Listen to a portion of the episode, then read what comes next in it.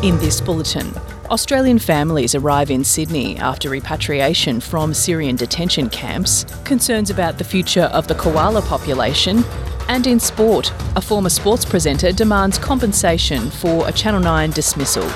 With the latest from the SBS newsroom, I'm Stephanie Corsetti.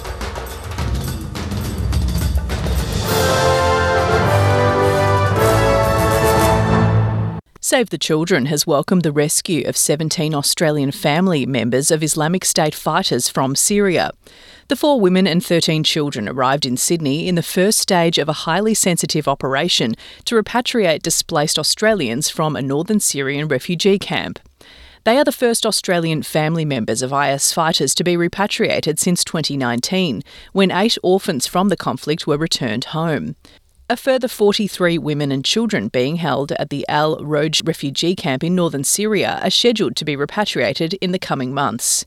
Chief Executive of Save the Children, Matt Tinkler, has welcomed the news. We want to thank and congratulate the Albanese government and particularly Home Affairs Minister Clare O'Neil for making what is a principled decision and the right decision that's in the best interests of the Australian public, uh, the best interests of uh, the Kurdish administration who've been wearing the burden uh, of these uh, refugee camps on behalf of the world, but most importantly, the best interests of these innocent children and their mothers. Uh, they've been living in one of the worst places in the world to be a child. Australia has abandoned its opposition to a treaty banning nuclear weapons in a vote at the United Nations headquarters in New York. Although Australia has not officially joined the treaty on the prohibition of nuclear weapons, moving its voting position from no to abstain after five years is seen by campaigners as progress. The former coalition government repeatedly sided with the United States in voting against the treaty, which imposes a blanket ban on developing, testing, stockpiling, and using or threatening to use nuclear weapons. Foreign Affairs Minister Penny Wong says that Australia is committed to the global non proliferation and disarmament regime and supports the treaty's aim of building a world without nuclear weapons. Victoria's two major political parties are using the weekend to campaign with promises for major infrastructure ahead of November's state election. Labor is pledging more money for Dandenong Hospital in Melbourne's southeast, with Premier Daniel Andrews announcing a $295 million upgrade for the emergency department and a new intensive care unit. We know that our southeastern suburbs are booming. Our health system needs to grow to keep pace with that and indeed to have additional capacity beyond it.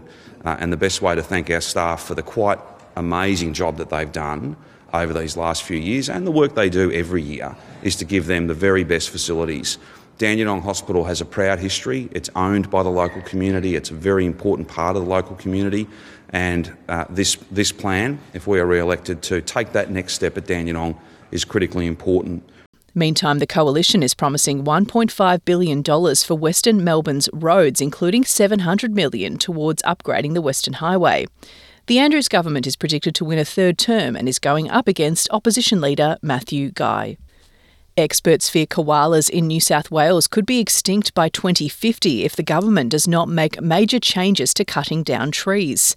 An estimated 64,000 koalas were killed during the 2019 2020 Black Summer bushfire in the state, when 5.5 million hectares were destroyed. Scientists, politicians, and conservationists have gathered in Coffs Harbour ahead of next year's state elections to rally both parties in preserving the koala population. The former federal government listed the species as endangered in February, just before unprecedented floods inundated northern New South Wales. In sport, former football player and fired sports presenter Warren Tredrea is asking the federal court to demand the Nine Network pay him up to almost $6 million in lost wages. Tredrea launched legal action after he was dismissed from his job with Channel 9 following a vaccination argument in 2021. After taking sudden leave from his position at Nine News Adelaide, Tredrea revealed in January he was no longer with the network because he refused to be vaccinated against COVID 19. Tredrea is now claiming he was unlawfully dismissed and has launched proceedings in the federal court to demand he be paid the remaining $176,458 of his contract. He's also requesting to receive up to 30 years of pay for the missed opportunity of employment, which equates to nearly $5.8 million.